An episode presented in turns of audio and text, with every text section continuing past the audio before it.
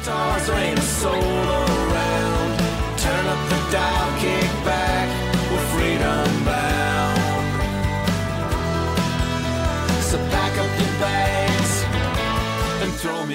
Welcome to episode number six of Women of the Wagons. Women of the Wagons, where the men aren't the only ones with stories from the Wagon Trail. I'm your host, Cass Patterson. This episode of Women of the Wagons brought to you by Western Financial Group. Western Financial Group is a diversified insurance services company that is focused on creating security and has provided over 1 million Canadians the right protection for more than 100 years. When you need insurance for your home, office, farm, or vehicle, call Western Financial Group and visit westernfinancialgroup.ca. I'm excited to bring this week's episode of Women on the Wagons to you. This week we talk to Dina Sutherland, who is a mom, grandma, horsewoman, and wife. She is uh, an amazing person if you get to talk to her behind the barns.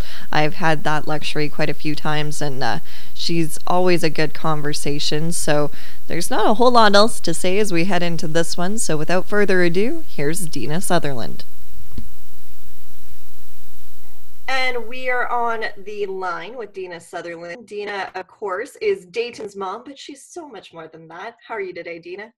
I'm good, Cass. Thanks for having me on. Well, thank you for coming on. It's uh, it was nice to be able to have you on, and uh, I'm excited to have this conversation with you. I guess I want to start with uh, before uh, we get into the chuck wagon stuff. You have a really cool history with rodeo yourself. Um, so I kind of want to start with that and talk about. I mean, you were a barrel racer. I found something that says you were an all around. I'm not 100% sure what that was about, but I'm hoping you'll explain it to me. You know, I, I've said you've I've listened to the other podcasts and you really do do your homework. Um, yeah, so, you know, it's funny that I'm, I'm, I'm a chuck wagon wife now because that was never what, what I envisioned. Um, I always make a joke that, uh, I kind of envisioned having my husband follow me on the on the barrel racing circuit and uh, helping me with my horses, but kind of kind of switched when I fell in love with the chuck wagon driver, I guess, and and uh, I gave up my barrel racing career once uh, Mark and I started having kids. Um, it just didn't make sense. We were we didn't have a lot of money at that time, and you know, to pay a babysitter while we were both trying to work with our horses and all that kind of thing. It just just didn't work. We'd be people think that we're at the same spot at the same time, but you're not. We wouldn't see each other very often. So so uh, yeah, I quit barrel racing in. Kira was born. Our our daughter, who's the oldest, was born in 1995. So um, I sold my barrel horse right after that to to another lady. But uh, yeah, I've done it all. I've goat tied. I've tried breakaway roping. Um, I'm decorating, which doesn't even exist anymore. I'm showing my age, but uh, yeah, I've done it all. I've I think I still have a few arena records out there, and I think my one of my biggest honors, besides like the all-around cowgirl, which is is a cowgirl that um, competes in a few sports or sorry, a few rodeo events, and uh, um, is the top for those events. But uh, one of my other biggest honors was back when barrel racing was just a permit um, sport in the Canadian Professional Rodeo Association. Uh, I won the rookie for that with my horse, and that was a year we put on just to put it into perspective for people. I put on over 100,000 kilometers in my little old broken down, I think it was an 89 Chevy, I can't remember. Anyways, it was nothing. Um, driving across the country trying to barrel race. So, how did you get into barrel racing? How did you start that part of your career? I had a very smart mom. she knew that if she had a girl that fell in love with horses, they, she wouldn't fall in love with boys, and and uh, it turned out to be true. Um, horses were truly my focus in life. If you ask any of my friends, um, I wasn't much much for boys. I might have a boyfriend for a week, and then they interrupted with my horse schedule, so so I'd get rid of them, kind of thing. Um, Mark was um, like truly my first serious serious boyfriend, so kind of my one and only serious boyfriend. But um, uh, yeah, my mom always wanted to rodeo and never got the opportunity. So um, thankfully, she's a very um, she's my hero, but a very kind woman, and and uh, giving woman, and and she did everything she could to um, support my brother and I. Um, my brother's a jockey on the racetrack, which that's what I kind of thought I would be. I used to barrel or uh, exercise my barrel racing horse in a jockey saddle, um, thinking I wanted to be a jockey, but but that didn't turn out. So, but yeah, it was all all through my mom giving me the opportunity. So, as you get to know your horses, especially as a barrel racer, you need to have a special connection with them because you need to be one. What did you look for in a horse when you were doing that? Um, you know, I was never about bloodlines, which which is a big thing nowadays. I was more about the conformation of a horse, um, and I felt, you know, I could pick out pick out a, a pretty good prospect just just by the looks of their their shoulders and how they're built and all of this sort of thing. So that's kind of more what I went on. But you know, I was very fortunate. Um, well, let me back up. I think I was very fortunate in that you know we didn't have a lot of money growing up. So when I first started, I did not get the automatic barrel racing horse. I got the um, $200 horse from the auction mart to try and and barrel race. But that only made me um, tougher and stronger and probably more determined because I would see other girls winning and and I definitely wasn't winning but but it just made me work harder because I wanted it even even more. So I think that was good but then um oh I don't know how old I was Cass but uh, my mom and I bought um well my mom bought it for me but bought this true barrel horse. It was my first real barrel horse and his name was Charm. And uh, him and I had a bond um, like no other no other horse I've had with him and I, you know, we not only traveled over hundreds of thousands of miles together, but you know, him, we would go riding for 12 hours a day if I didn't have to go to school or if I didn't have to work. Um, so, you know, we spent, we, I spent more time with that horse than I spent with anybody else um, um, when I had him. So he was my first barrel racing horse and, and gave me a lot of, lot of success, won me everything that basically that I've won, um, and gave me the confidence to move on to train barrel horses, which which I did after I moved on from from Charm.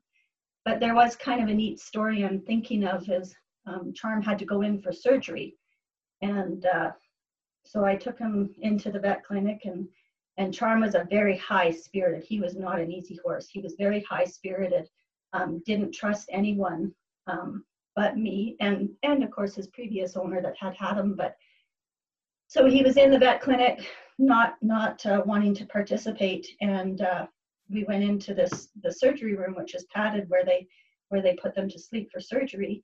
And uh, i went in with them and i was just talking to him and the vet said and i, I was quite young still i was 16 or something 17 at the time. And he said i've never seen a horse respond to an owner's voice. Um, like this horse is responding to you because I could just talk to Charm and tell him, you know, it's okay, I'm here, and uh, and he felt safe.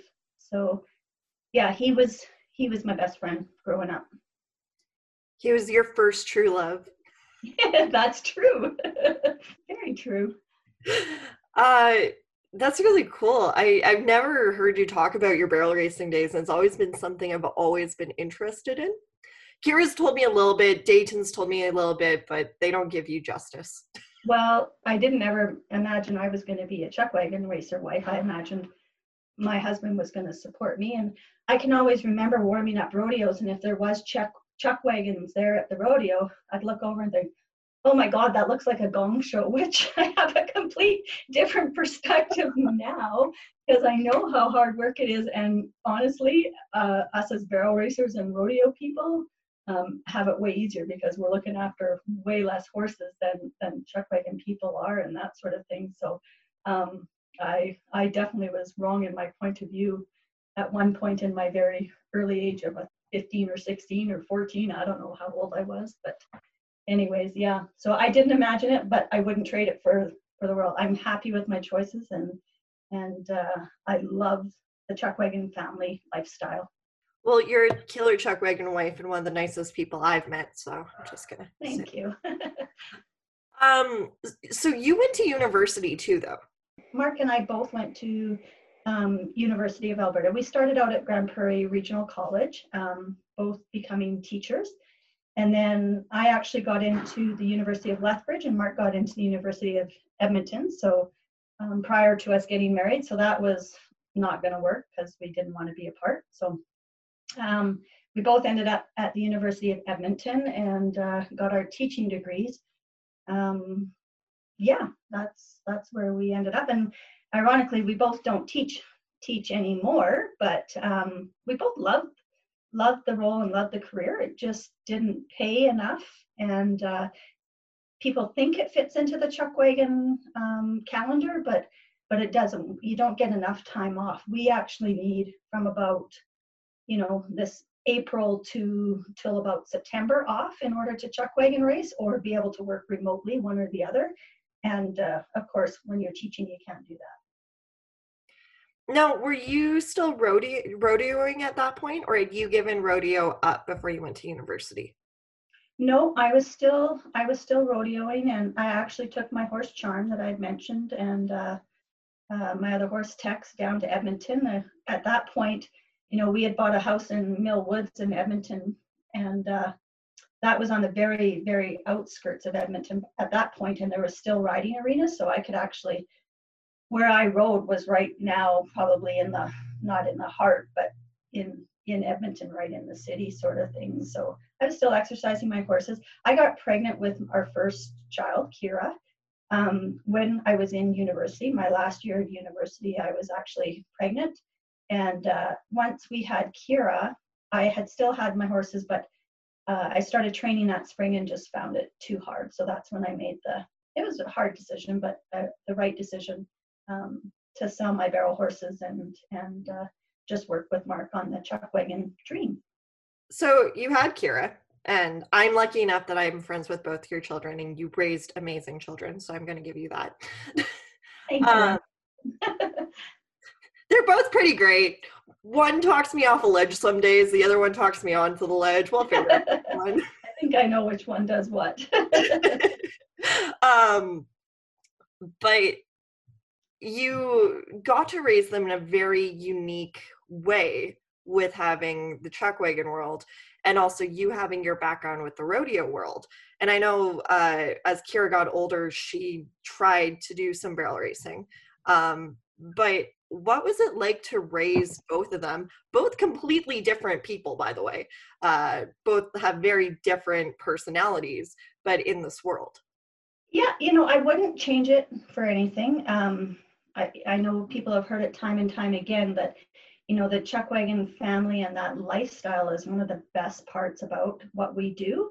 And it really does create a community where um, you know we look after everyone's kids whether um, we're close with them or not you know we're all looking out for them and they get to have quite a bit of freedom they they learn responsibility when they're on the chuck wagon circuit because they're helping with the animals they learn scheduling because we're always scheduled to be somewhere at some point or looking after horses at some point. And I think one of the greatest benefits for chuck wagon kids um, is they really learn how to uh, speak and host people. They're they're great ambassadors um, for the sport, and that's not an easy skill. And a lot of people don't have it even even as adults. So I think that's a, a great skill that that the chuck wagon kids um, get. But in the same breath, it's not easy because they are basically giving up um, whatever interest they might have um, to follow us on the chuck wagon circuit. So they don't get the outside interest. So, you know, yes, Kira did start try barrel racing, but she really didn't get a, you know, a good opportunity to try it because we were always on the chuck wagon circuit. So I, of course, couldn't, um, it, I guess I could, but it wasn't easy, let's say, to take her to different rodeos um, to barrel race because I was busy helping Mark with the chuck wagons, right? So, um, and it's hard for girls because, I mean, it's very obvious. There's there's been the odd outriding uh, girl, and there's you know been one chuck wagon driving. Well, there's a couple actually right now active chuck wagon racing women, but you know for the most part, women um, provide the support role in chuck wagon racing. So for a young girl growing up in it, it's not easy for them unless they fall in love with another chuck wagon driver. And I mean, that's something we always kind of joke about. No real where for them to go in the sport. So if they haven't developed outside interests, when they become 20 or whatever time they they leave home for a girl, um, it's very hard for them. They're, you know, and I'm sure Kira would say that it you almost feel lost in a way because what you've been doing for the last 20 years, you all of a sudden no longer do. And uh, it's not that she couldn't um, come with us and continue with us, but you also have to develop your own life. And then on the boys' side, and you know, I heard you say it many times as well, and we've all heard Dayton say it, is I was never asked um, if I was going to chuck wagon, but when I was going to chuck wagon race, right? And you know, for me, I didn't encourage Dayton to chuck wagon race. Um, I, if he wanted to do it, that's fine. But you know, I I also remember him as a very young boy. We were coming home from hockey practice. He was sitting in the back of the truck. Dayton's a real deep thinker, always has been a deep thinker. I can tell you about his thoughts on homeless people in Seattle when he was about seven, but um, you know, he's always a deep thinker. And he said, Mom, do I have to be a chuck wagon racer? And I said, No, you can be whatever you want. And I said, In fact, be a hockey player. They make way more money than, than we do. And so for a long time, he'd have magazine articles or whatever kind of posted of, of guys successful in, in hockey versus chuck wagon racing. But again, it's very hard because that's all he knows.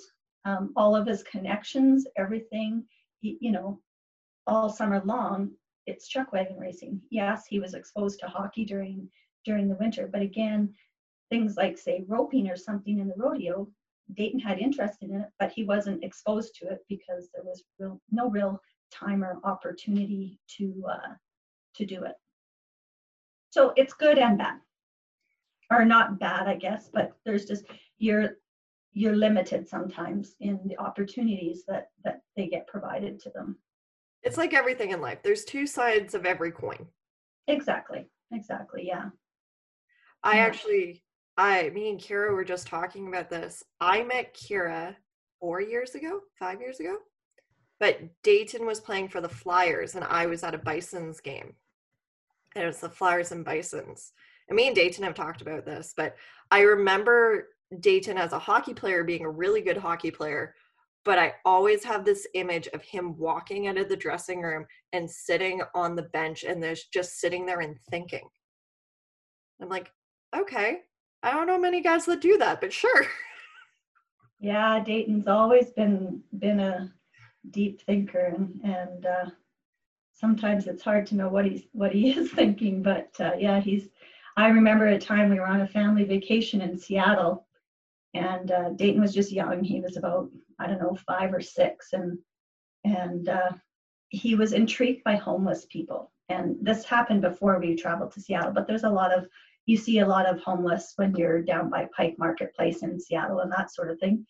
And uh, anyways, we had stopped on our way to Seattle and picked some blackberries out of the ditch on a bush, and and then we went fishing and caught some fish in this creek or whatever. So, anyways, we'd done a few family activities, and all of a sudden, Dayton says in the truck, he goes, "You know, Seattle would be a great place to be homeless as compared to Calgary." And uh, I can't remember if it was Mark or I, but we said, "Oh, why? Why do you say that?" And he said, "Well, look at there's all the food you need. You can fish, you can get berries. Like there's no no cost for food." And he said, "And it's warm all the time, so you don't have to worry about being cold like you would in Calgary." Like, ah, good point if you want to be homeless, but uh, yeah. So you know, Dayton's very very thoughtful and and uh, yeah, a thinker, very kind soul. That's entertaining. I that it, it's a smart way of thinking, but um I find it very interesting. I mean, me and you have known each other since I randomly showed up on your doorstep trying to do an interview with Mark and I went to the wrong place and felt like a complete idiot, but we're not going to get into that. um, but you are a support system in the chuck wagon. You do everything from wrapping the wrapping the horses' legs to helping with the food, to cooking the horses, to taking care of the horses, training. Like that part, you're a jack of all trades. I'm pretty sure if you want to get into the box, you could drive yourself. But I'm not going to encourage you to do that if you don't want to. I'm not crazy enough to, Cass. um, but this past year, me and you have had a couple of conversations where you made the choice of working with Mark on the pipeline because you wanted to be on the road. You didn't want to do the whole you're in Calgary for so long and then you drive or you miss a show. You wanted to be there.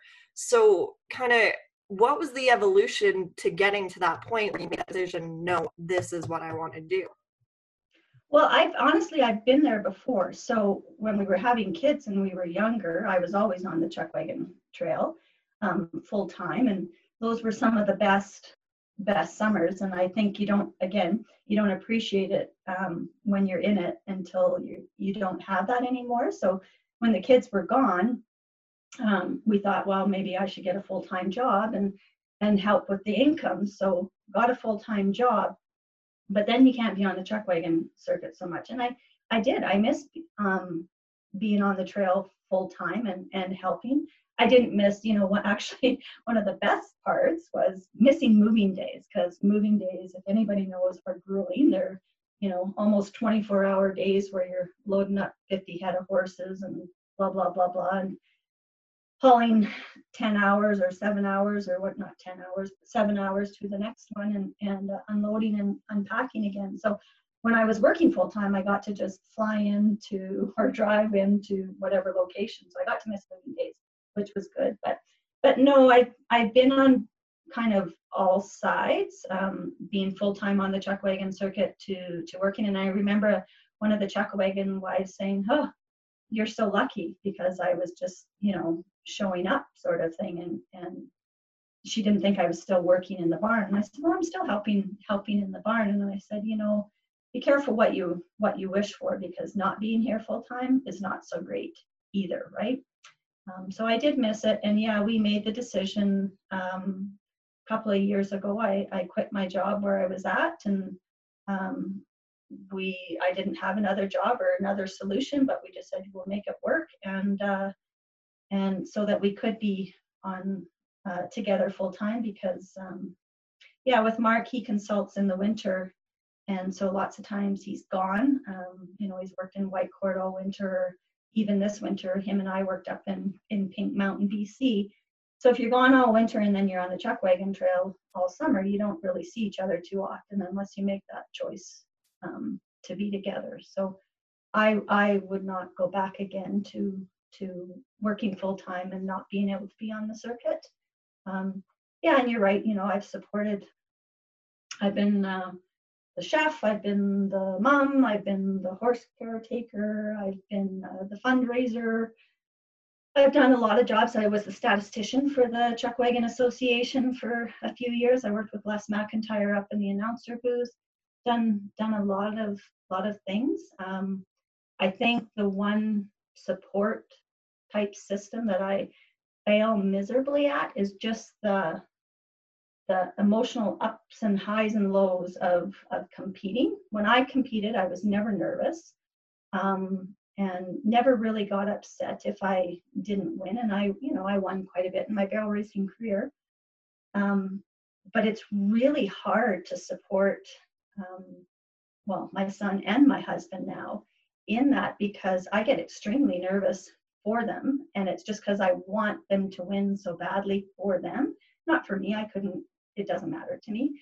Um, but it's hard to support them through the through the highs and lows. Um, I think we need a maybe a psychology degree to to help with that. Not that Mark or Dayton is a terrible loser because they're both they're both really good sportsmen. So I don't want to paint that picture, but but it is it is hard to know what to say when you're at the Calgary Stampede and something you know goes wrong that that shouldn't have happened or you're sitting at the top and all of a sudden you take a tumble to number 36 or whatever every wagon wife has been there and it's it's hard to to support them through that or know what to say or or know what to do just from the time I've spent with you, you're always very positive in the barns and you're always just a super positive person. Um, it's funny, me and my mom, my mom was nervous me going this summer because that was the plan was we were going to take the podcast on the road. And I said, it's okay. I have Dina. my mom's like, okay, I feel better. yeah. yeah. Yeah. you and I, and all the hired hands, I tend to be second second mom to sometimes. Uh, no, it's it's good. It's good that way. And yeah, I mean, I also, you know, Mark and Dayton are both very positive people too, right? So that that helps. But you know, they're disappointed. Um, you know, I compare other mothers listening that that maybe don't chuck wagon race or don't have somebody in a competitive sport it's like you know your child's heart being broken for the first time by a boy or a girl and what do you say you kind of prepare for that moment but you never know really what to say in that moment and it's so it's kind of a little bit like that it's it's tough i don't know what they would say if i succeed or fail at that but I think they're just happy to have you there to be their support system, but I, I can't speak for them. I can try. if I speak for Mark, I'll just say Mark likes pie and then we're good. yes, he does like pie. um, you're very big on the horse care side. I've learned that with spending time for you, and you are very big of taking care of the horses and like everybody in the sport. Uh, me and you actually have a favorite horse that we share in common, Bogart. keep trying to convince Dayton I'm going to steal him. Don't know if I'm ever going to succeed at this one, but we'll see. Maybe when he retires, you can put him on an acreage if you've got an acreage. How did your days in the rodeo help you when it came to horse care in the chuck wagon world? You know, it's it is quite a bit different. I mean, I did have horse sense, I guess, um, but thoroughbreds and quarter horses are, are almost completely different and people would be shocked because they're horses. But the way you deal with a quarter horse which is what we use to barrel race with typically and the way you deal with a thoroughbred is is quite a bit different. And i'm not going to lie like i grew up with horses. I was around them all my life. And when i started dating mark and helping with with the thoroughbreds and the wagon horses i was intimidated by them. Like they they scared me a little bit because um, they're so uh, they're so high they're so ready to compete. They're they're almost i don't know who to compare them to but they're they're like the wrestling athletes of the world sort of thing. Like they're jacked up they're ready to go and they want to race. And you know they're not they're not mean and i can share other stories about about that and they would never hurt you intentionally but they might hurt you by being goofy or silly and and they don't realize you're there so you know i've had lots of little incidents. I mean, one, you're going to probably laugh at me, but I remember holding Mark's leaders one time. We were um, we were hooking, and uh, we were just ready to to head to the racetrack, and and one hit me on the top of the head with his with his head, his jawbone, and I bit right through my tongue, and I had a hole in my tongue, you know. And I mean, did that horse mean to do it? No. And when I I gave him heck and said, you know, hollered like, quit, he quit right away and he realized that's where people too don't see horses personality he realized he hurt me and that he did wrong and i could tell and that's probably the benefit of growing up with horses i guess because i really feel i do understand their personalities um, i knew he was sorry for for doing that like i knew he felt bad for that don't get me wrong we've got some horses that don't feel bad for doing it but I always compare horses to um, because I'm a school or a past school teacher is to a classroom of kids. You know, you've got the shy ones like Bogart.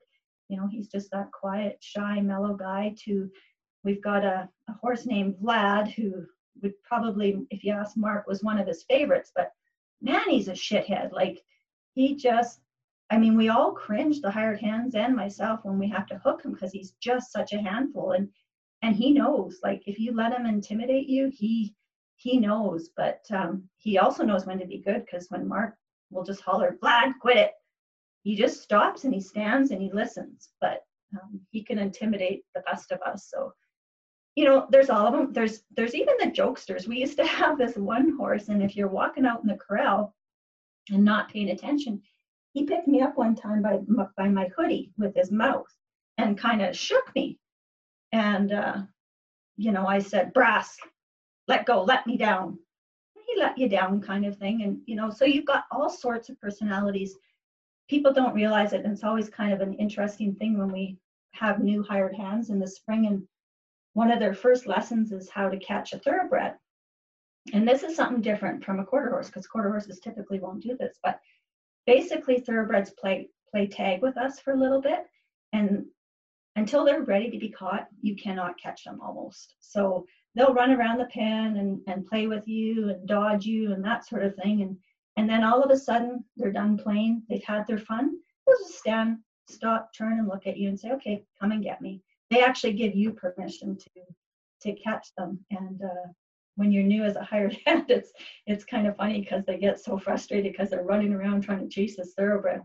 And Mark and I uh, got to admit this, this is bad, but we'll sometimes just stand back and smile because we see the thoroughbred having fun and and it's frustrating the heck out of the hired hand but it is a lesson everybody's kind of got to figure out That's funny. That that's actually kind of entertaining. um, some of it's a status thing some horses you know they're going to be kind of the king of the pen and they'll be the last ones to be caught because they're going to be their own boss. And i mean they're just like people. So for every type of uh, people personality you can think of there's a horse personality that that matches it. So when you're when you're dealing with horses you also have to think about um, what's their past history? What you know why are they acting the way they are acting? It's no different than people right? If if you have someone that's defensive uh, well why what happened in that person's life to make them so defensive or so angry? And and that's same with a horse. We have a horse. He's retired right now. His name is shady. And uh, he was one of mark's favorites but oh my gosh there was a challenging horse to train. He did everything um, under the sun. He uh, actually bit the tip of mark's finger off one one spring when mark was deworming him. Um, you know i can remember being in the in the wagon having a runaway with shady because he just decided he wanted to run and not not stop. But um, shady was always hard to load in the trailer and we couldn't figure out what was going on. And uh, finally mark figured it out. Well this horse was claustrophobic basically. And he did not want to be in the front of the trailer or in the mix of the horses. But if we loaded him right at the back he was okay. He felt he felt comfortable. And shady was another one that mark and i both could just kind of talk to him he's quite a nervous horse but mark and i could talk to him and he just relaxed and settled down and he was a superstar at, at his at his job. And now he's just kind of the king of the pasture out here. He's fat and retired. But every horse wants to be at the end of their career. yep. You do a lot of the behind the scenes work with the business and that and you do a lot of dealing with the uh, sponsors from what dayton's told me taking this all from your son's word um with working in the business world and then bringing that to um uh chuck wagon world how has that helped do you find Um, well, you know, after I left teaching, I went into um, public relations. Um, so that definitely helped both ways. I think it helped both careers because, you know, dealing with with sponsorship is basically marketing and public relations. They're all um, intermingled, sort of tied together. So it did help. But you know, Mark does a lot, a lot of work with sponsorship. So I don't want to paint the picture that that I do that. Um, Dayton actually hates that part, securing sponsorship. So that's probably maybe why he gave me that credit. But um, um, I can help very much. I'm a, I'm kind of got a creative side to me. I play piano. I, you know, I've done woodworking. I've painted. I do photography. I've got, I've got a creative side that needs to be filled. So I like to create a lot of the um, content for for the guys to be able to use but they do i don't want to say like they they sell themselves i will definitely help host sponsors and and um, help give it give them marketing tips and and that sort of thing and how to leverage the relationship. But um, it's definitely a team effort between mark and i on on sponsorship. We have some other dreams on the ranch. We're, we're talking about doing some t- tourism type opportunities here here on our ranch, tying in both of our education backgrounds and all of that sort of thing. Maybe doing team building type type activities, but um, I think Mark has to retire before we launch any of that because we're just so darn busy. I mean, is that where the goats are coming into play? Mark's adding a new gimmick. Oh, the goat thing. Gosh. You know, so I grew up with cattle. Um, uh, we raised cattle, and uh, never wanted to be a cattle farmer because I knew how how much work it was. And then uh, never thought I would have married a goat farmer um, or someone that was interested in goat farming. But Kira, our daughter's pretty excited because she does photography as well. So she said she can use the baby goats for photography props. But you know, we were just driving yesterday, Mark and I, out to a lake to go fishing, and and he was talking to somebody because he's trying to learn everything he can about goats because again he knows nothing um, and uh, this this guy was telling him all about all the work that he had to do like trimming the hooves and whatever all the care. And mark's like what? We have to trim their hooves? Like and i just said to mark you are so not ready for this. Like great idea but i don't know if we're ready. Um, so it'll be an interesting adventure. I did have goats when I was younger, but only to practice my goat tying for the rodeo. So, um, and I can remember getting in trouble all the time with my stepdad because the goats would be climbing on his prize truck or something, and I wasn't taking care of my goats. So that's all I worry about is keeping the goats in.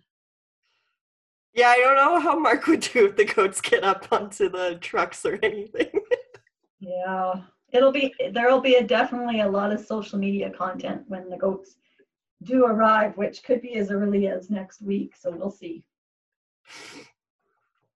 Um, you you're a very big part, or you have been a very big part uh, of my time when I go to Stampede. You've always been the person I've kind of gone to or been able to talk to. Um, but you also have a very unique relationship with Stampede because you have the communications background. So I think you're able to see both sides of this very double sided coin. Um, what has that been like for you? What is, have you been able to like, Mark is like the king of Facebook and social media and putting stuff out there. So have you been able to help with that at all? Um, yeah, I do help with the social media for sure, but uh, you know, Mark, Mark did start it on his on his own, and I mean, um, I think he's so successful because he was very genuine about it, and um, you know, people people love the horses. So when he started showing the horses and talking about what horse did what on that night, you know, people loved it. I remember um, Karen Perry. You'll probably listen to this, but we call her we don't have a fan club, but we call her the president of our fan club because uh, she's a very dedicated um, person to our team and to our horses. But before we had met her, she messaged us or tagged us. I can't remember on Facebook, but anyways, she had wrote this poem about all of our horses. And she, what she had done is she'd listened to the races every night on the radio or live, and she had taken notes and Mark's videos on what horse did what, what position they ran in, if they did good or bad, kind of what their personalities was. So basically, she got to know our horses. I mean, sometimes she knows them better than I do because she just studies them. So, anyway, she wrote this poem about every one of our horses, kind of about their about their personalities and stuff. And I think she must have tagged us on social media. And I first read it, I'm like, wow, this is amazing. But in the same breath, and I've told her this, so I laugh, but I'm like, ugh, this is a bit stalkerish, kind of scary. Um, because there was this lady that we had never met before, and she literally had followed us in detail. Um, so, but it was kind of, it was kind of cool anyway. So, um, no, Mark has always kind of led that social media. I'm very passionate about it for sure. As you know, you know, I've had discussions even on different things to do. I've I've tried to help the association a little bit with with storytelling. I think storytelling is so important to our sport. Um, you know, there's the whole that was my role. You mentioned I worked at the Stampede, but that was my role at Stampede was to uh, to look at the social license issue, which is basically um, those that don't agree with with our sport or when I was at Stampede, it was those that, don't agree with, say, agriculture or don't know enough about agriculture. So, um, you know, storytelling is a is a huge part, and that's why podcasts like this, I think, are are so important. So people can come into our worlds. You know, we always um, invite people to our barns, as do, do most chuckwagon teams, to come and see what we do. If there's ever a misunderstanding of what happened, and people um, do take the time, those that disagree take the time to come and learn what we're doing or come and see what we're doing, they almost always change their opinion on on whatever it was they disagreed agreed upon. So um, storytelling is a huge part of our sport, and I think as a as a community, we really need to band together on telling those important stories. You know, there was a good example. Um, uh, Mark and Dayton were having a conversation. Dayton had had a accident on the track in Medicine Hat one year. This was a couple couple years ago, and uh, so it ended up in the media. It ended up in the newspaper, and Dayton was following um, the social media feed comments and that people disagreeing that that we should race these animals. And Dayton wanted to respond, and and I thought Mark had a good response. He said, you know, like, no, you have to build that trust prior to something happening. So basically, you have to be proactive versus reactive, and and people have to understand. Um, they have to take the time. Those that that don't understand and think that chuck wagon racing is a bad thing need to come and understand thoroughbreds and really understand what drives them, how they're built, you know, what their desires are. And uh, when they do take the time to do that, uh, there isn't anyone that I can't think of right now, and I might be wrong, that hasn't changed their opinion of, of the sport. So, yeah, I think communication and good storytelling are, are a good thing. And, you know, also Mark said it best one time. He said, um, I don't know how I'm coming down this rabbit hole, but you've got me there. So, sorry. Um, that's okay. Is is that you know every sport needs a watchdog, and and um, it's true if you want to get better we both believe in you know evolving the sport and making it a better sport making it safer making it more entertaining whatever it is that that people feel lacking but those watchdogs need to be able to or want to be able to work with us um, to improve the sport. Ending the sport is not the answer just like if you think um, let's say what's a neutral one driving is unsafe so you're going to ban all driving. Um, that's not the answer. That's not real. So how can we make driving safer and work together on that? So um, i think that's that's where the sport needs to head i 100% agree i uh yeah you all of that out of a communication question cass wow you know, I'm really good at getting those long-winded answers. no, I'm really bad at just shutting up when I should shut up.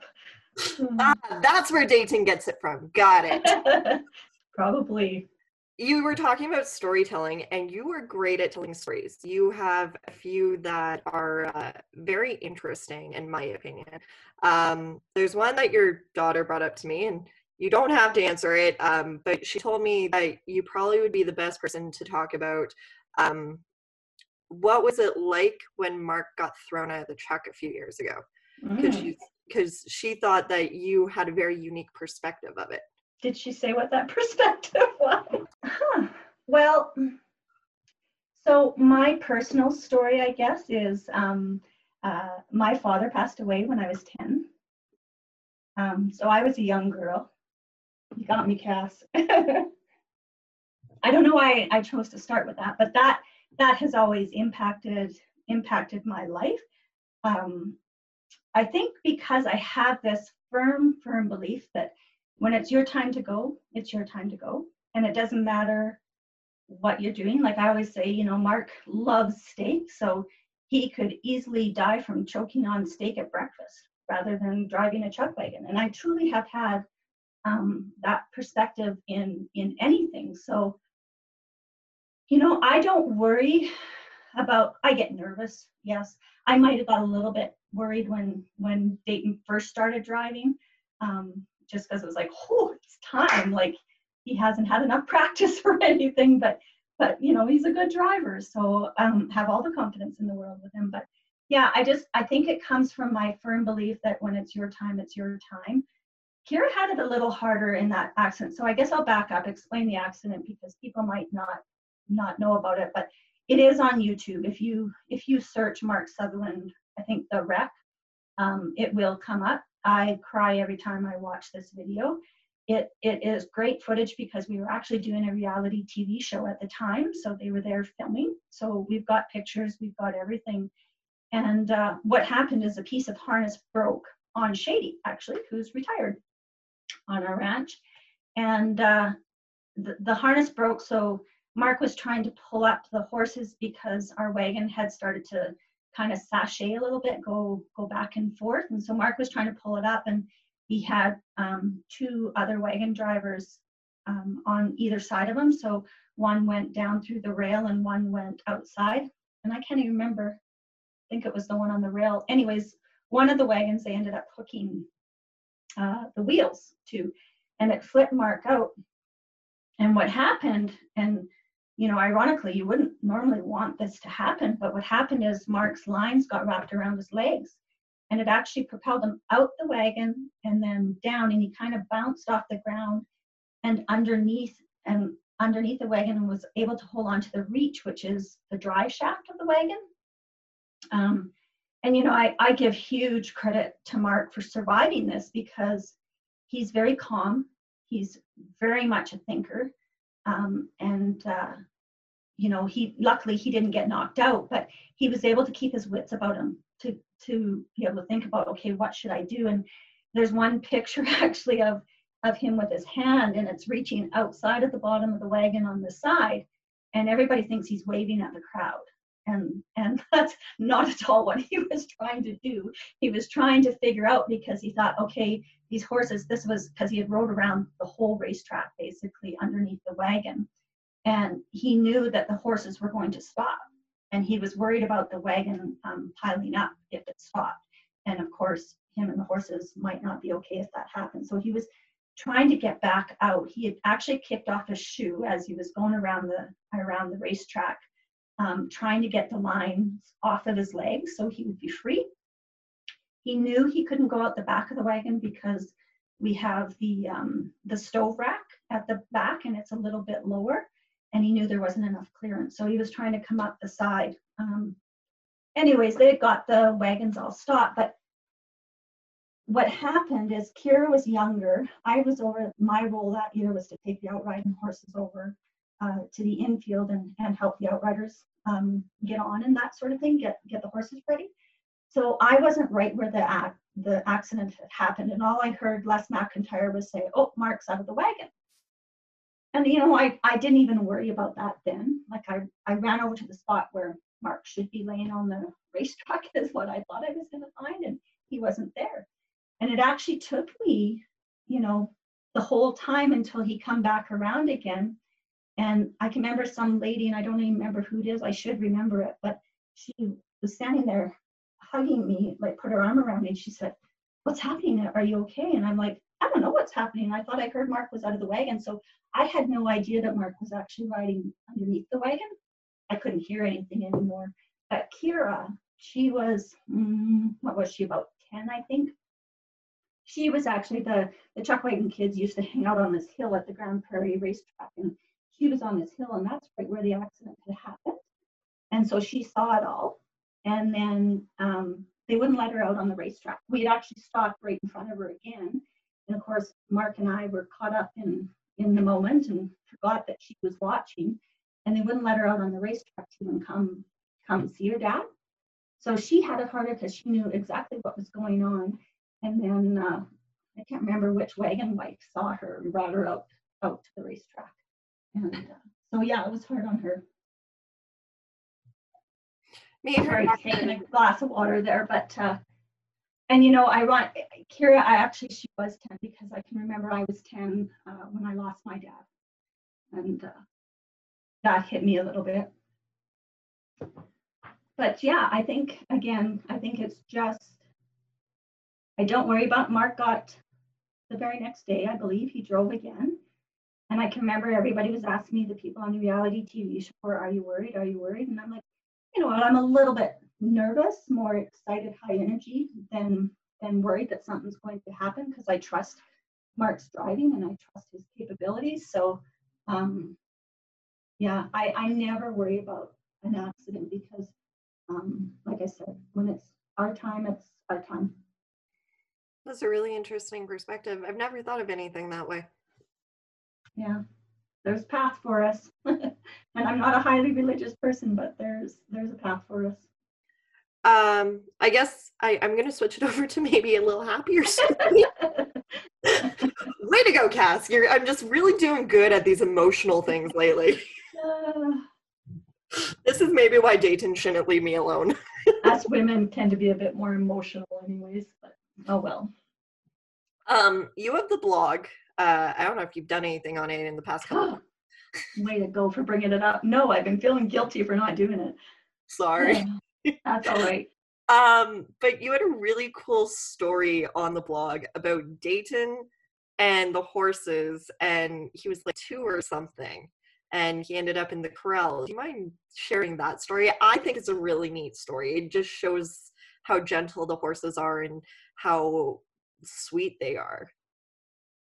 Yeah, I, I agree with you, Cass. It's a good story, and I, I try and use it to explain to people um, the thought process and how intelligent horses are. Because again, I don't think people quite understand how smart they are.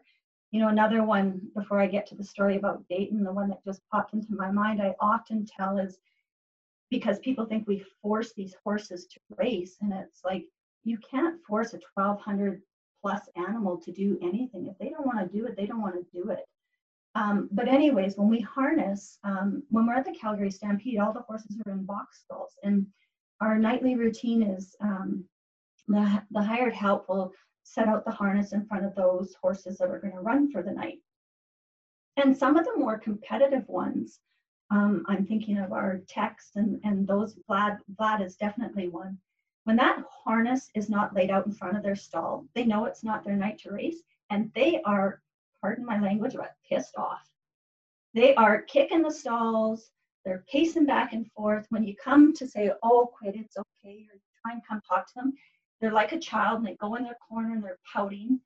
Um, you know, so people don't realize how passionate they are about racing and wanting to win. It's like a hockey player being benched or a volleyball player being benched and uh, they don't want to be benched and they don't realize it's only because it's their rest day. Um, it's not that they had a bad bad uh, trip around the track or they didn't perform like they should. It's it's their rest day but they want to compete. So anyways back to the story you asked about with with dayton because i do i have such a high respect um, for horses and their and their personalities and and what they give us. So i could talk about stories like this all day long but um, typically in the fall, Mark and uh, his dad Kelly would go and, and go to racetracks all over North America and buy horses off the racetrack. And when they've been on the racetrack, um, they don't get um, a lot of free time, so they're not out in open pens. Um, they're typically in a box stall, and then they go out on the walker or they go out for their morning run on the on the track. So they're not used to open spaces. Um, and they're a little bit more high strung because they're coming off of being trained, right? So they're they're that athlete that's ready to go. And so when they come home um, to to our ranch, we typically put them in a, a small corral first, just to get them used to their not only their surroundings but also the other horses that they're now being with. So it's like you going to camp and meeting a bunch of new new friends, right? Um, so they're getting to know each other. They're all a little bit high strung. Um, they're not used to being out in the open. And then we eventually, you know, expand their spaces and go to a bigger corral and then eventually out into a field where they can run and play. But so Kelly had come home. Um, we were actually living in the basement of our in-laws at the time. Um, and uh, Kelly had come come home from one of the racetracks with a load of horses and put them in this corral right beside uh, the one barn. And it's only a few feet, few hundred feet, maybe a hundred feet. I don't know. Women are bad at measurement too, aren't we? But um, from from the house, and so Kira and Dayton were just little. Kira was about five, and Dayton was about two-ish, three-ish, and uh, he couldn't have been that old because he couldn't talk. I remember very clearly. So whatever the age is that they start talking, but um, I had been washing laundry. So I told Kira, keep an eye on your brother. I know, bad mom, bad mom. and I ran down to the basement and to switch some loads of laundry. And when I come back, Dayton wasn't there. And my heart sunk. And I said to Kira, Where's your brother? And I was, Oh, I don't know. She was on the swing or something, you know. And I mean, poor Kira, why am I putting that responsibility on her? Anyways, I looked and here to the uh, just kind of the corner of my eye caught my eye, and the horses were in this pen and they were in a perfect circle. And I looked over, and here's little Dayton. And like I said, he can't even barely talk. He can stand and walk for sure. And the horses had performed, um, sorry, formed a perfect circle around Dayton. And it was like they were in class. And Dayton was in the middle of these, like there was probably 10 thoroughbreds in their cast. And again, remember, they're high strung. Um, if you went in there, you'd probably be scared, right? Because you'd probably be scared you're going to get kicked because they're playing and stuff. But anyways, they're all standing there perfectly. Dayton's in the middle, and he's giving them orders, and he's going, hey, hey, hey. And as he's saying, hey, hey, hey, he's turning his bodies and he's pointing at each one. And seriously, each one is nodding their head. Uh, each horse is nodding their head as Dayton points at him. And I stood there for a minute, and I'm sure it was only like probably half a second or a second. And I'm like, okay, I want to run and get them, but I can't because I knew if I ran, they would scatter. I would scare them. Not that they wanted to hurt Dayton, but I would scare them. So they would scatter, potentially running them over. I'm like, okay, what do I do? I can't walk in there because there's chances that, again, I just by walking slowly, that one of them might move and, and start them all running. So I just said, hey, Date, come see mom. And he started walking towards me, and those horses just parted way and let Dayton through. And I always just say, like, so when people are scared of horses, I always tell that story because they will never, for the most part, there might be that one in a million, but for the most part, a horse will never hurt you intentionally. He, they either you will get hurt either by being stupid yourself around them doing something you shouldn't do. Um, you know, me holding that horse and him hitting me on the top of the head. That was me. I was in the wrong spot. You know, that's not the horse's fault. Um, Dayton one time as a little kid also got bit right by the corner of his eye from a horse, but he was in the barn with them and and uh, he didn't give the horse warning and he had touched the horse on the side. And if you know horses' visions, they can't really see that well on the side. And uh, the horse just thought he was swiping at a fly, you know, kind of how they bite and scratch the sides of them. But Dayton happened to be there, so you'll see a little scar on Dayton's Dayton's eye. But so they'll never intentionally hurt you. I used to when my kids were babies and they were driving me crazy and crying and stuff, I'd go for walks out in the pasture because the horses would all come around and swarm because they were so curious about the babies. They were just kind with them. Um, so again, I, I guess I'm repeating myself, but they'll never hurt you intentionally for the most part. That's awesome. Your son likes giving you heart attacks. I'm starting to realize this. That's a boy thing, I think. like the one story we keep hearing on the podcast, uh, Rick's brought it up, Les has brought it up, but is when Dayton disappeared at Calgary on you. Mm, hmm that wasn't Dayton's that fault, though, actually. Yeah, that was a, a terrifying moment again. Um, so Calgary Stampede, um, we're actually getting ready to hook, like we're harnessing and, and that sort of thing for Mark's race. Those were the days where um, we park our holiday trailers right around the barns at Stampede, so you're only a few, I don't know, 10, 20 feet away from your barn. At the Stampede now, we're parked quite a ways away. But anyways, we always had a rule with our kids that, uh, you know, they could either be at the trailer when, when it was race time, they could either be at the trailer or at the barn and nowhere else, right? So, and they were always really good at following that that rule. But this one one night, um, you know, we're we're getting ready to harness and stuff. And I said to Kira, where's your brother? And she goes, I think he's at the trailer. And I ran to look to make sure he was at the trailer and he wasn't there. And I'm like, come back, is Dayton around? Nope, he's not there. Um, the quick version of the story is we lost Dayton for, oh, I'm probably bad at this, but at least half an hour, if not an hour. We didn't know where he was at the Calgary Stampede.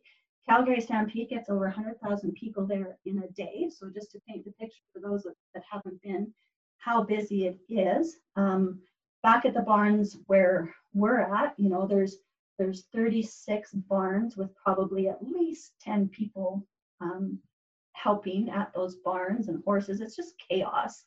There's multiple um, ways to leave the grounds at the barn. So there's multiple exits to leave the barns. And here we couldn't find our kid. So I got on our pedal bike and I started pedaling around the barn area because I had thought he had, it was actually the, the Nolan boys he used to be friends with, well, he still is, but um, he was hanging out with them. So I thought, oh, maybe he went, you know, to their barn. And then I knew that the the Nolan boys always went with their mom to the races at that at that stage in their life. So I thought, well, maybe they went over um, to the races together. So we had been searching for Dayton um, around the barns, couldn't find him. So I thought, okay, I'm going to go over to the grandstand. Maybe I'll run into to them. Or my actual thought was, because I knew Les McIntyre, I was going to run up to the eye in the sky and get him to announce it. Like, I need to find my son, you know. Um, total, total panic. And uh, they actually ended up did um, locking down the grounds, closing the gates um, to try and try and find Dayton. I had went over to the to the grandstand area, which is the main area, and I ran into a security guard asking, "How do I get up to the eye in the sky?" and and he said, "Well, what's the issue?" I explained the issue real quick, and he said, "Well, no, let's start searching bathrooms. Make sure you look for um, hair in the sinks. Make sure you look for dye packages in the garbage to see if any evidence." So when he said that to me, my heart, I just, that was it as a mother. I hit full panic mode, um, thinking, oh my God, my head, um, they've already shaved my son's head. They've taken him, he's gone.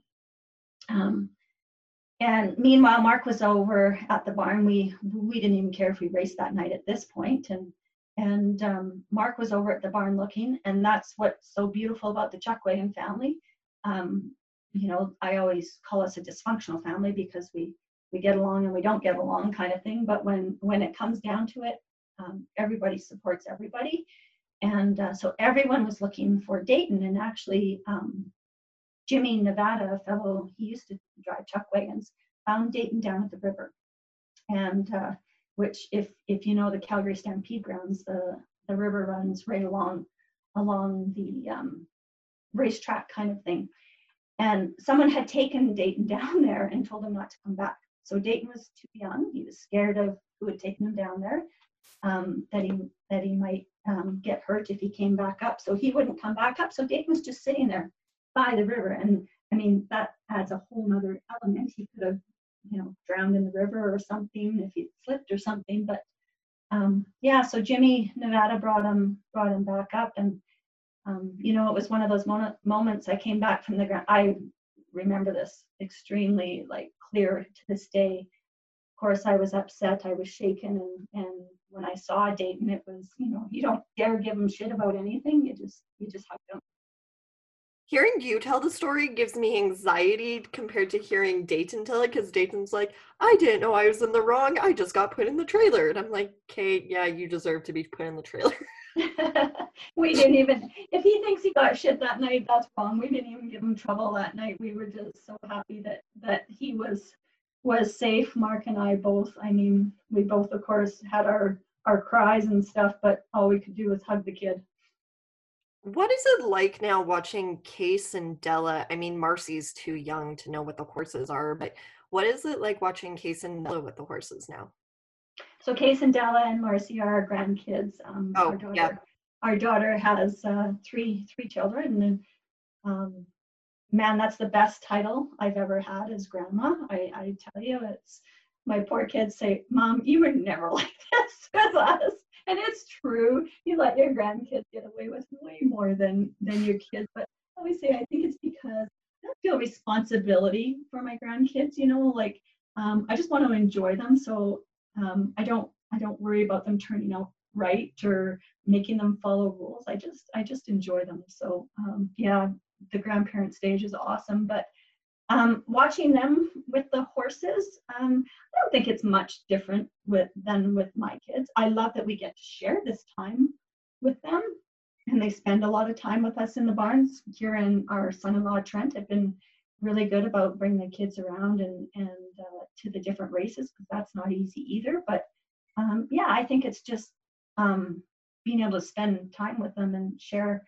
share uh, the horses with them, and who knows what you know if they'll choose a life with horses or not choose life. I mean, for the longest time, I honestly didn't think Dayton was the kid that um, was never really interested in wagon racing. As a little kid, he'd fall asleep during the races in his little wagon, and then he loved tractors. So when the tractor came out to Harrow during the heats um, or in between the heats, that's when he'd wake up and he'd watch the tractor go around the racetrack the whole way around. But as soon as the wagons come out again, he'd just lay back down or go play with his friends or something. Like Dayton was not interested for for quite a while. Um, Kira probably spent more time with the horses in the earlier years than than Dayton. So who knows where it'll end up? But no, grandparent is uh, is the best title ever, Cass. I heard you say that you want that if you could, you'd love to get a couple of riding horses and be able to take the kids riding. Yeah, that's the one thing, you know, like um, actually before you um, asked, or once you asked me to do this interview, I kept thinking, okay, what are some things I could share? And I, I was thinking I did the whole pros and cons of chuck wagon racing, things that, that were good about it and things that were bad about it. And uh, schedule is the one thing I don't love about chuck wagons. It's grueling. There's no real downtime or um, relaxation time because as soon as you're done chuck wagon racing, you go back to work. But um, that is one thing, and, uh, and Mark and I have talked about that a lot. Is I want to be able to, um, um, you know, participate with with uh, the grandkids in in their sports and take them riding and develop that love for our horses. Mark's dad, Kelly, um, who those who know is a is an icon in our sport. Um, we always kind of reference him to the Wayne Gretzky of of chuck wagon racing, but and he's retired now for two years since 17. So this would have been the third season probably. But um, you know, Mark's younger sister, who is quite a bit younger than Mark, has two kids that live in in their yard, in Kelly's yard, and and he's constantly taking them riding. And I mean, if you watch Mark's mom's social media, that's all it is is Kelly and and the granddaughters going on adventures. And, and uh, I would definitely love to have the time to do that with with my grandkids. I think there is no better life. And anybody who asks me, should I buy a horse for my kid? Absolutely. There is no better life for your child, no better way to teach them responsibility. And if you're worried about cost, um, you know what? The cost, besides buying the truck and trailer, which you don't necessarily need, but um, is not much different than than the you know 10 dance outfits and multiple dance um, programs that you put your kid into or or hockey or anything like that. So yeah i i you know i feel so truly blessed that my mom um, felt so strongly to give me that opportunity of a life with horses i couldn't imagine my life without it. And when mark and i think of uh, talk about retirement my only real true concern is will we still have horses around and if you follow, you know, someone like Carolyn Sinclair on social media, who uh, her husband Huey used to be a driver, you know, they still got horses on their on their farm, and and you know, it's because they had such a passion and a love for horses. That's awesome. I think Case would love it. Yeah, he probably will. You know, he's at the stage. Last year, he got to go for spring training. He was in the wagon for the very first time. Um, Case is not even four yet, so he wasn't even three at that point.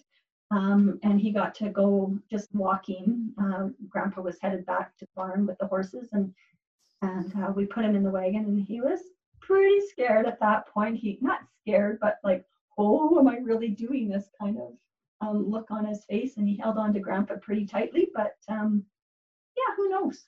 Who knows? Like I said, I don't ever want to, and I never wanted to, it'd be interesting to see what my kids say, but never wanted to pinhole them into you must be this or you must do this. Um, I always want my kids or now my grandkids to do what they love. Whatever their passion is, follow that. That's Life's awesome. too short. Um, I guess I'm gonna head into my favorite part because I've kept you for over an hour now. I'm sorry. okay. um, time either. My favorite part is Venus versus Mars. And I think this will be entertaining considering last year at Strathmore, uh, I got to be involved in a very heated debate over chips. Chips? I don't remember this one. So I don't know. We were talking about eating healthy and something. And Mark said that you guys had started eating healthier and you didn't have milk in the trailer anymore. And you turned to him and said, yes, except for the bag of corn chips you downed yesterday. And then Mark, and then Mark says, well, they're healthy in Mexico, so they can't be wrong. okay, I remember that now, yes. And then I got a video on my phone that I took a picture of where you almost put the pie in Mark's face. Yeah, I have some funny memories from Strathmore last year. Food's a big part of our lives, so people know. Um, I always said Mark could have been a, a, chef as easily as a chuck wagon driver. He's a good cook, um, but he loves food. And uh, you know, when we go on holidays, it's it's more about the food than anything else. We love to go to different places, try different things. We'll go into that hole in the wall restaurant where you think it's just disgusting and you shouldn't be eating there. Um, you know, we ordered one time we were in Costa Rica, we were out playing in the ocean, and this local family um, was barbecuing. And Mark walks up to the lady and says, Do you want to sell some of that? And uh, so we bought some of their meat, which we had learned later was probably iguana, but she told us it was chicken, but of course she couldn't even speak English. So um, she just nodded when Mark asked if it was chicken. But anyways, food's a big thing for our family. That's funny. So I'm going to start off with the easy questions. Um, who asked who out? Hmm, gosh. I don't, we didn't get to know each other that way. um, so, do you want the long version? Um, sure, let's hear the long version. I've seen Mark post about it on Facebook, so I'm excited to hear yours. there was no really as formal ask, you know, even when Mark proposed to me, there was no formal proposal. It's kind of funny now that I think of it. But, um, anyways, Mark's dad owned a bar uh, just outside of Grande Prairie called Kelly's Bar. It was very famous, fun, fun bar. Um, when I graduated and went high school and went to college never been in a bar even, and I applied to work out at Kelly's make money. I barely drank as a kid. I was not a partying type wild child. I was a pretty, pretty, like I said, I spent more time with my horses than anything else. So, anyways, I went to work. Mark's sister, Tara, actually hired me at the bar. Um, and uh, Mark was away working on the Queen Charlotte Islands. He had went to work for his uh, Kelly's uncle. And so he wasn't even there, but I guess um, some of his other cousins had had told him about this new blonde waitress at the bar that was working at the bar. So when Mark come home, he had to he had to meet me. So I will say he probably pursued me, but he was my bartender. I was the waitress, and and you know it just evolved evolved from there. The rest is history. Yep. Who is more stubborn? Hmm. I know Mark would say me, but he ignores how stubborn he is. um, I think that's a pretty much a tie. It's a tie. yeah. Um, who's more adventurous? Definitely Mark. Mark's more spontaneous, which is one thing I truly love about him, and he makes me more spontaneous. Um, you know, we've taken holidays. I remember one time I was teaching school and he phoned me and he said it was a Thursday or a Friday, and he said, "Do you want to go to Jamaica on the weekend?" I'm like, "Yeah, whatever." Right? And the kids were little. We lived in Calgary. I didn't really have any family to take the kids or anything. Again, this was not a proud moment for me as a mom, but um, I said no. Like, no, we can't go to Jamaica, and hung up. I was teaching class at the time, and uh, and then I started thinking about it because it was a really super deal he had found. We were going to go with this group of people, and so I come home after school and I said, change my mind. Can we still take up take them up on this opportunity? Can we go to Jamaica? And he said, yeah. So this was either Thursday or Friday, and we left for Jamaica on a Sunday. And and yeah, the kids were older, but I left Dayton with his hockey coach, and I left Kira with her friends whose family I never had even really met. And I think now, like, what was I thinking? I mean, everything turned out, and it was a super vacation, but but yeah, not one of my more proud mom moments, but uh, one of my funnest spontaneous moments. That's entertaining and awesome. It's okay. My parents used to leave my brothers with their hockey coaches and me with random friends too. I think it was just like that time it was okay. Now people would be like, "What now?" Yeah, Kira actually arranged her, so I mean, it was okay, but yeah. um, I guess you answered the "Who's the better cook" one. Uh, but who's the cleaner cook? I'm the cleaner cook, though, Cass. So Mark and I used to have a deal when when we were dating and living together.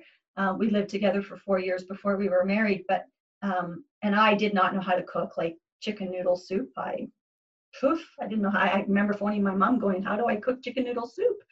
And uh, so Mark used to do the cooking and I would do the cleaning, but I quickly had to learn how to cook because he is the cook that will have every single cupboard door open, every utensil, every little gadget you can think of um, out. Like it, it just looks like a disaster zone once he's cooked. Um, so I, you know, Mark's mom bought me this sign and it's true. It says, I was born to ride and forced to cook.